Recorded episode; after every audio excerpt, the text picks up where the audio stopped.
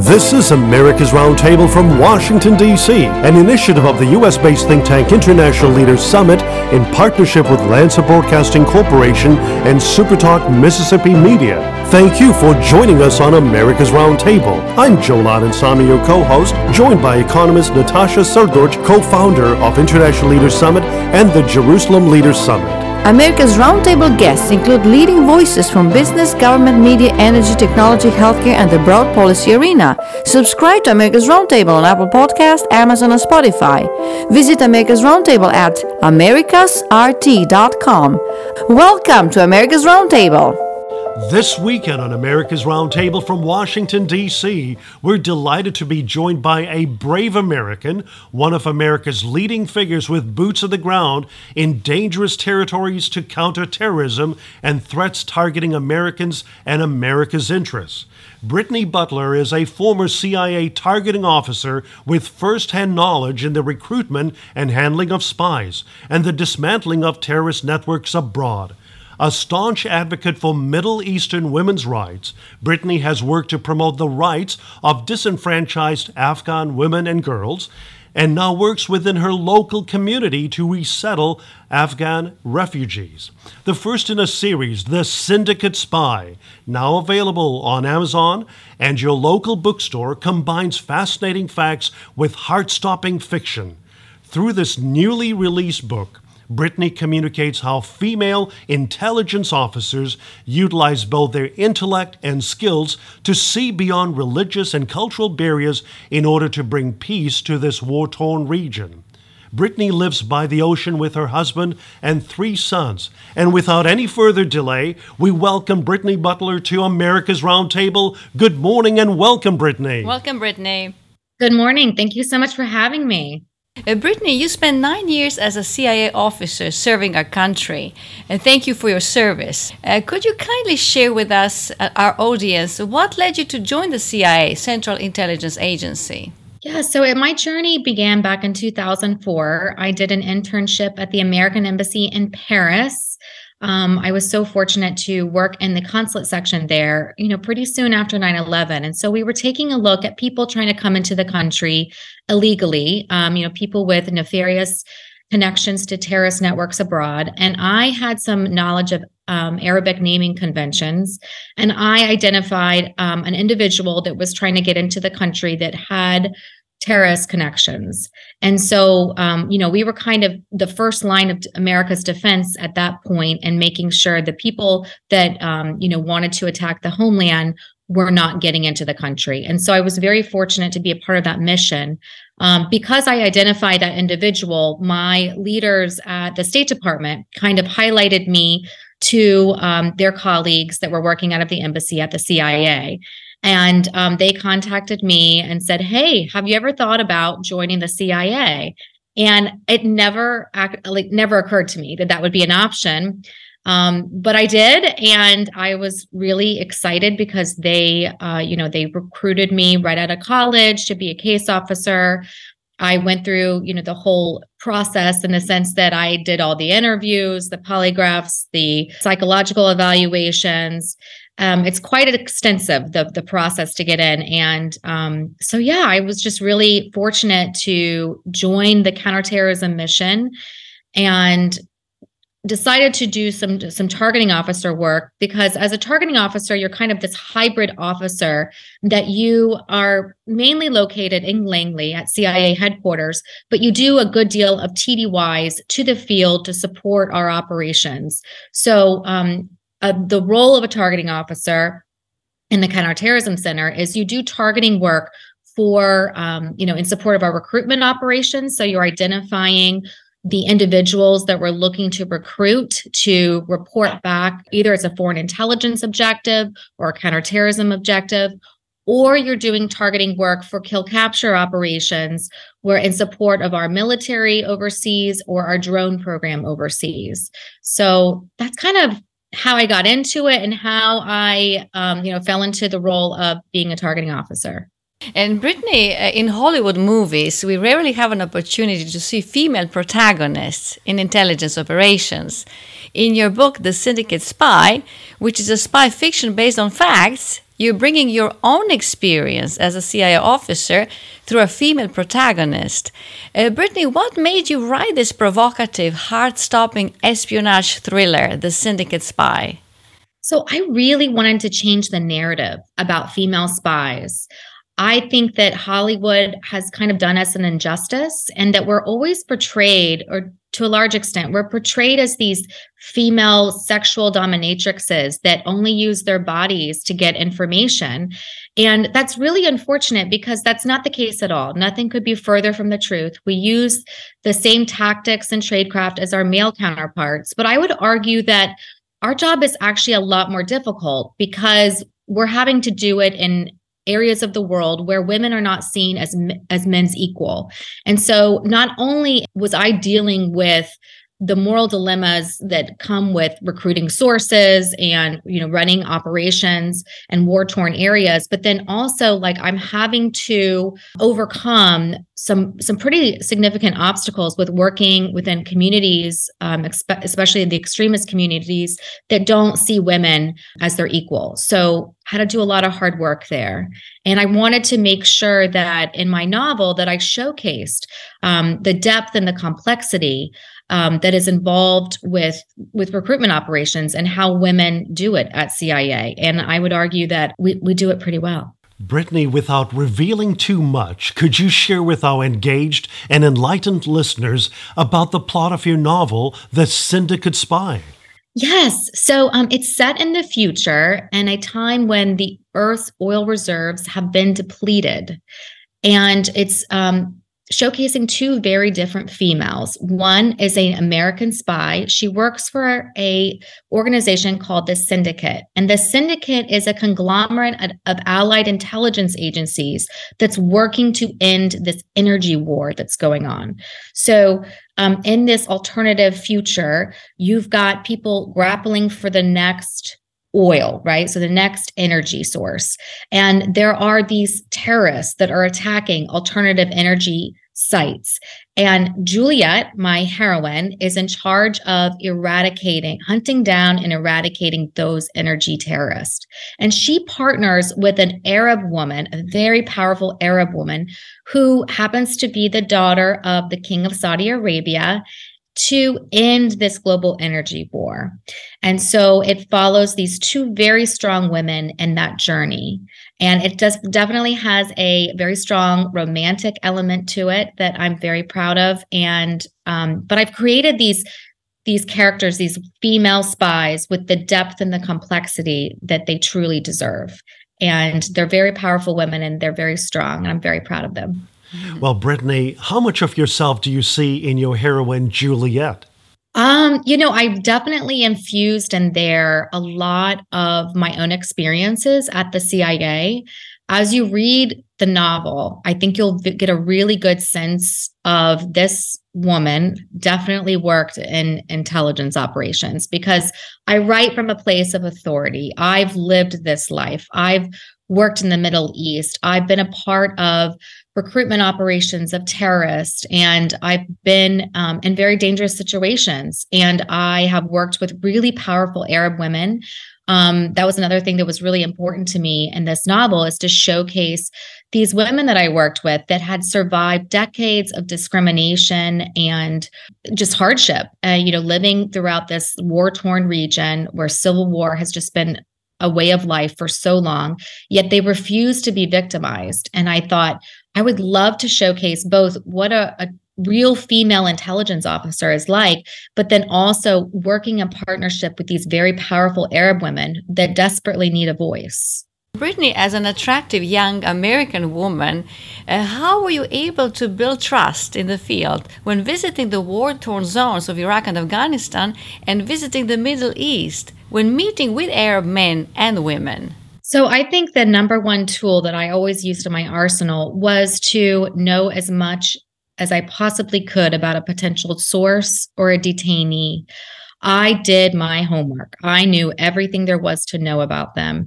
And so when I came into that room and um, you know started to build my rapport with a source, I make sure to establish my authority. And I did that by letting them know I knew everything about them. I knew what their mother called them whenever they were a young child. I knew, you know, what their role was in the terrorist organization. I understood how the terrorist organization worked. I understood the leadership. I knew, you know, all their tactics.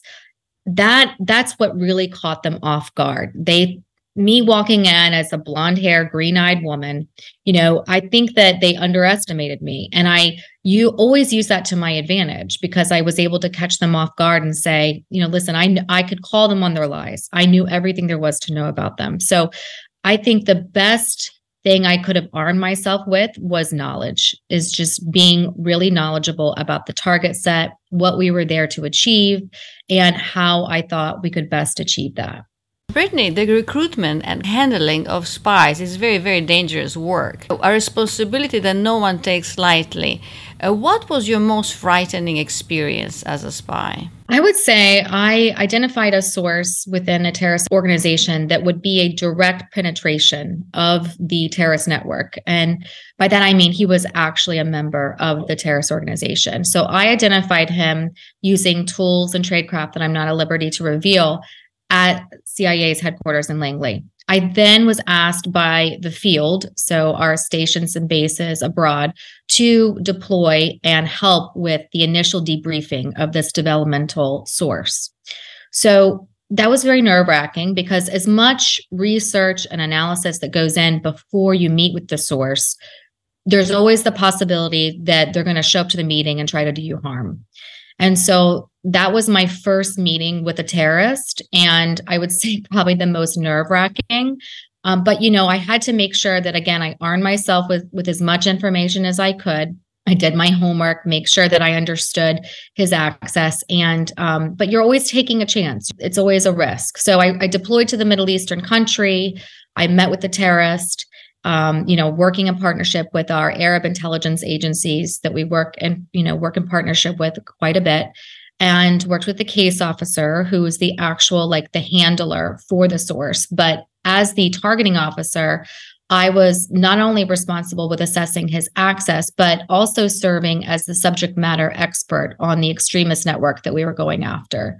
So my part and all that was was pretty critical. And I knew that going in and I knew that we were there to, you know, stop the next terrorist attack. So I tried to put my fear aside and just stay focused on the mission. For our listeners who are joining us on America's Roundtable, we are joined by Brittany Butler, the author of the newly released book, The Syndicate Spy. And Brittany, female spies are something we see often in movies but don't hear much about in real life. Uh, we're very familiar with Ian Fleming's James Bond or Jason Bourne, among others.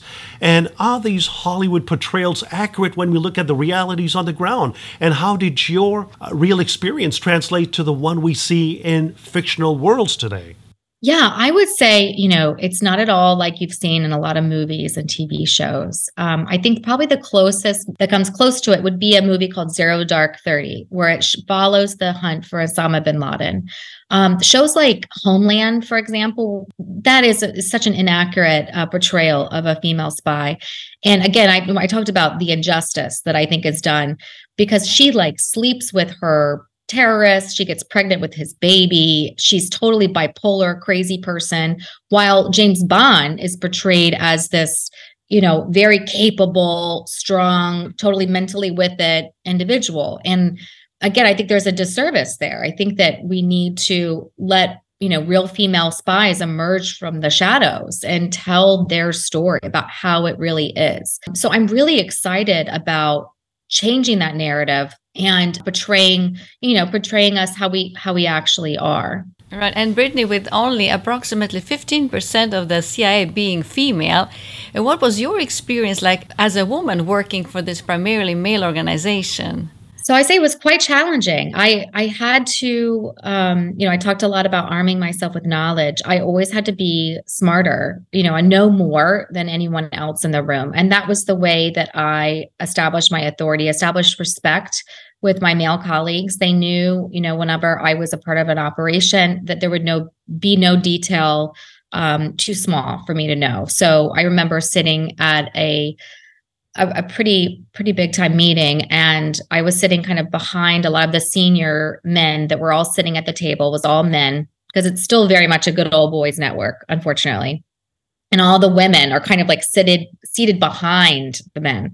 And they asked a question. We were doing a surveillance operation about how far one compound was from the other. And no one in the room could answer the question. And I was able to answer it like down to the meters and nor I could say northeast of this and southeast of this by these meters. And they everybody kind of looked, turned around and was like, wow, she really understands. And the senior um, case officer in the room said, I want her to lead this operation because I really, you know, I understood all the details. And so I do think that women in particular, we're I think we're a little bit more analytical. And I hope no one will take that as a sexist remark. I don't mean it like that at all. Just in the sense that we do overanalyze everything. Or I could I can only say that I overanalyze everything. And I think that I use that to my advantage while at CIA because I was constantly questioning every operation and thinking, okay, what could go wrong? Well, what if we did this differently? What, you know, what are the possibilities here? And maybe my male counterparts were more like, let's get out there, let's go get them, let's get in the field. They were ready for the action.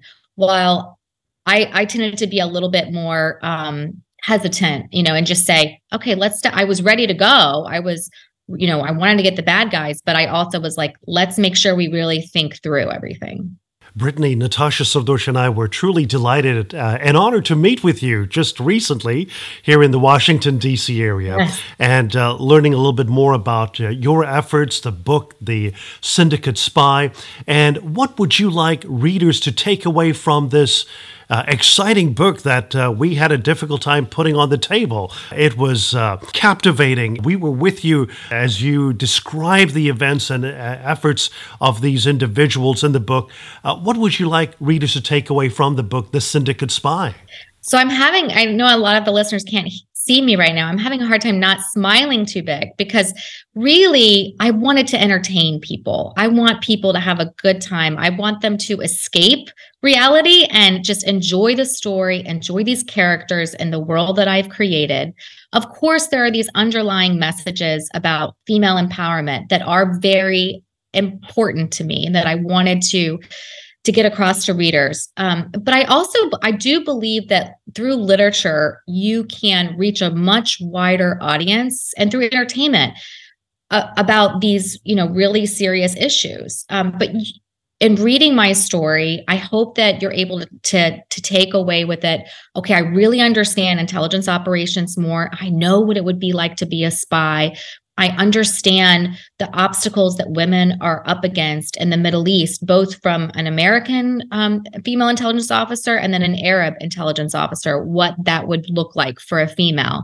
And um, yeah, just to have a good time and also to know that intelligence operations again not like the movies it's not a one man or one woman show it's many committed individuals all working together to achieve an objective. Anybody who has been involved in either a military operation or intel operation knows that. You've got your geospatial analysts that understand the terrain. You've got your SIGINT analyst who has intercepted all of the you know text messages and phone calls from a certain area you've got you have all these experts in the room and you all need to work together and make a concerted effort if you're going to be successful in an intel operation and that's something else that I would like to, um, you know, come across in the book, and that it's not a one man or one woman show. It's many people who love this country, who love America, that are, um, you know, sacrificing a lot to make sure that we continue to be safe. Brittany, our engaged listening audience uh, responded uh, when we witnessed the catastrophic withdrawal from Afghanistan, which was led by the Biden administration, leaving over 1,000 Americans behind enemy lines and the botched Afghanistan withdrawal left behind some $7.2 billion in equipment. Uh, today, the Taliban is gloating by posting via social media the hundreds of trucks, Humvees, and other U.S. equipment which the Taliban now claims it has repaired and will be using. And our listeners have been very concerned about this because they also realize, as the Wall Street Journal pointed out most recently, that the U.S. military spent some $14 trillion during two decades of war. And tens of thousands of America's Afghan allies were left behind. And as Natasha and I were in the Middle East and Europe meeting with leaders and uh, individuals who were influencers, they were also very disturbed and shocked when they saw the images. And uh, we noticed you know how hundreds of individuals were trying to jump on these military cargo planes and trying to get out of Kabul. Uh, Brittany, when we reflect on that fateful day, um, what are some of the uh, immediate thoughts that came to you uh, as we you know, witnessed also uh, the lives of 13 service members which were taken away though that fateful day in Kabul. And, and what are lessons for America going forward? Well, I think we have a real duty to honor the alliances with the people that help us defeat Al Qaeda um, I think this will have implications for future wars. Whenever CIA is trying to do the work of intelligence, you know, building partnerships with people, trying to get people to work with us, if we can't follow through on our commitments to these relationships, we're going to have a really hard time in future wars because they're going to remember how all of this went in Afghanistan they're going to remember that we couldn't honor our commitments to them. And it's just very tragic uh, to watch what happened you know especially my last account at the cia was afghanistan and pakistan um, working counterterrorism operations specifically.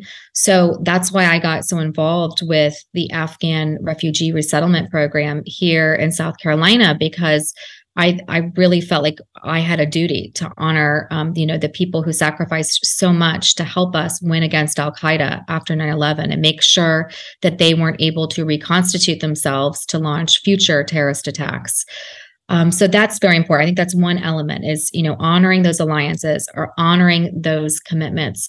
Uh, I think another part of it is you know taking a look at Al Qaeda and if they're able to reconstitute themselves. I think it's very scary when you look at, you know, the Taliban, how swiftly they were able to take back over the country. And, you know, you look at the Zawahiri raid. I mean, al Zawahiri, the leader, the previous leader of Al Qaeda, you know, the Taliban said, we're not going to harbor Al Qaeda anymore, but they did.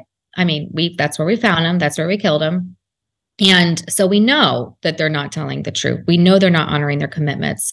They're also not honoring their commitments to uphold women's rights. And, you know, they've take they've stripped them away gradually and where they're non-existent. Um, so we know we can't trust them. And um, I think that you know the withdrawal i understand why um, why biden did it but it was just executed horribly and i i just can't imagine that we didn't have the capabilities to do that better to to go in there and to find a way to you know get all of our equipment out um, and then also to um, you know honor our commitments to the people on the ground that helped us to win that war uh, I think we also need to pay close attention to what Saif al-Adil does, um, the current leader of Al Qaeda. He's supposedly in Iran. Um, and we need to see you know how the way the cia evaluates terrorists is their ability to launch external operations. So to a large extent the argument has been made well you know we can withdraw from afghanistan you know the taliban the al-qaeda hasn't had a chance to reconstitute itself. Well i think we need to i need to we, we need to pay close attention to what happens in the coming years. I i know that our uh, our focus right now is on you know what's going on with Ukraine and Russia and some of the larger state actors. But I think we also need to, you know, pay attention to what happens in terms of Al Qaeda's ability to reconstitute itself and their ability to launch external attacks. Uh, Brittany, you addressed the rights of Afghan women. So while we were there for 20 years, our presence was liberating for the Afghani people and especially for women and girls who were able to enjoy their freedoms.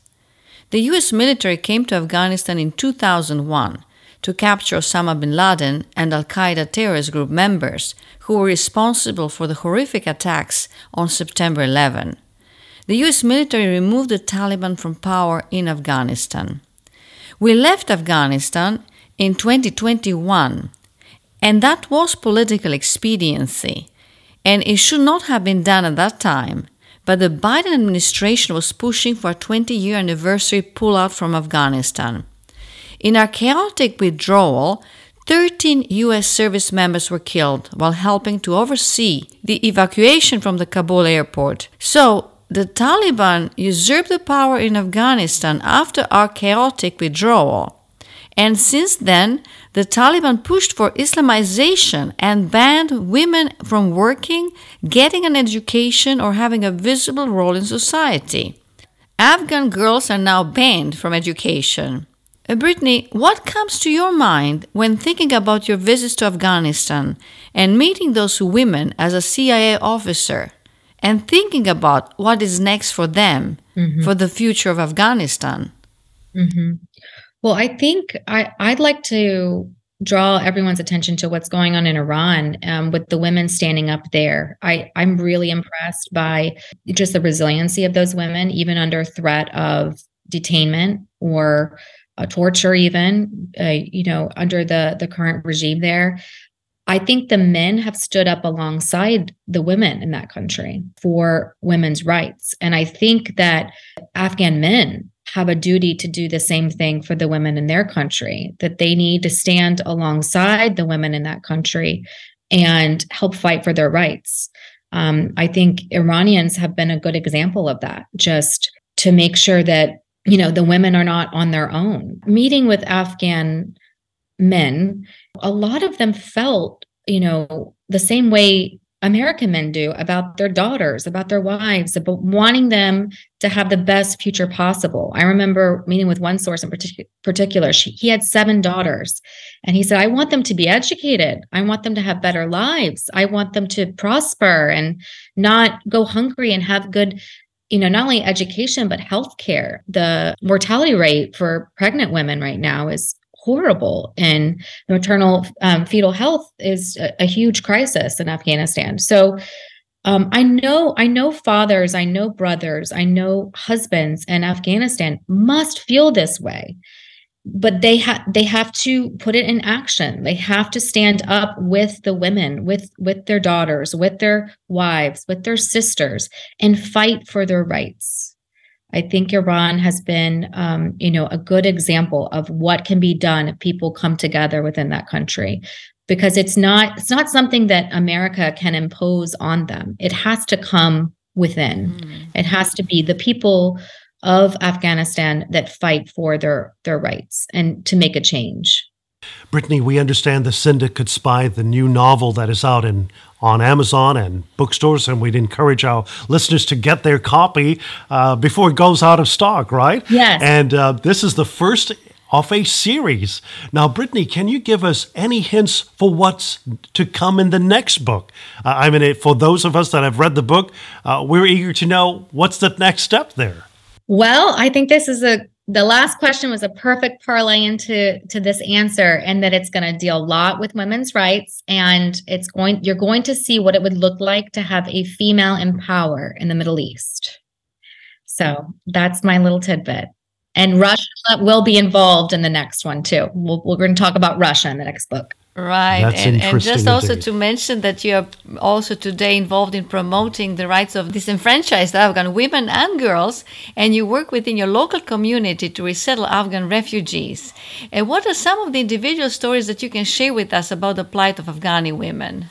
So I think it's really hard, um, you know, to resettle in a country so different from your own. So what we've been doing, um, a part of Lutheran Services is the organization I've been volunteering with.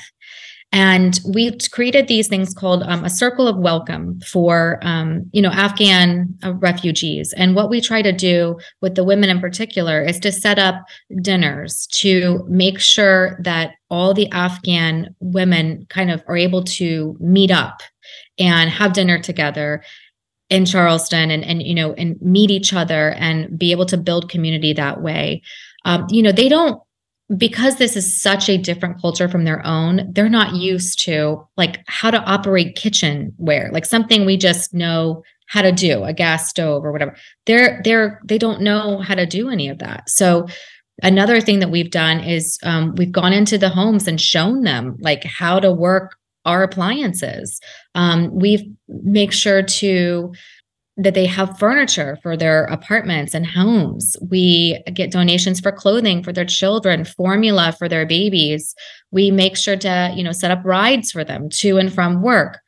Um, dental dental work is something that I've been advocating for for them. Um, we need dentists that can that can volunteer their time and expertise to help um, these refugees with their dental problems because a lot of them have never even received dental care in, Af- well, in Afghanistan because the healthcare is so poor so yeah so I'm, I'm just really excited to be a part of those efforts and um, and, you know and to help where i can uh, with people who have given our country so much and and really help to align with us in terms of of fighting against terrorism. It's very commendable work that you do. And brittany when can we expect a streaming tv series of uh, the syndicate spy so my manager in Los Angeles is working on that. He uh, it's out to producers. So we'll keep our fingers crossed. Oh, oh that's wonderful. exciting indeed. Well, we certainly encourage our engaged uh, listening audience to get the copy, the book The Syndicate Spy, now available on Amazon and at your favorite local bookstore. Brittany Butler, thank you so much for taking time and joining us on America's Roundtable and wish you continued success as you engage with readers across America and travel across this great land meeting our fellow Americans. Thank you so much, Brittany. Thank you for having me. God bless. God, God bless. bless. This is America's Roundtable from Washington, D.C., an initiative of the U.S. based think tank International Leaders Summit in partnership with Lanser Broadcasting Corporation and Supertalk Mississippi Media. Thank you for joining us on America's Roundtable. I'm Joe Samy, your co host, joined by economist Natasha Srdoc, co founder of International Leaders Summit and the Jerusalem Leaders Summit. America's Roundtable guests include leading voices from business, government, media, energy, technology, healthcare, and the broad policy arena. Subscribe to America's Roundtable on Apple Podcast, Amazon, and Spotify. Visit America's Roundtable at americasrt.com.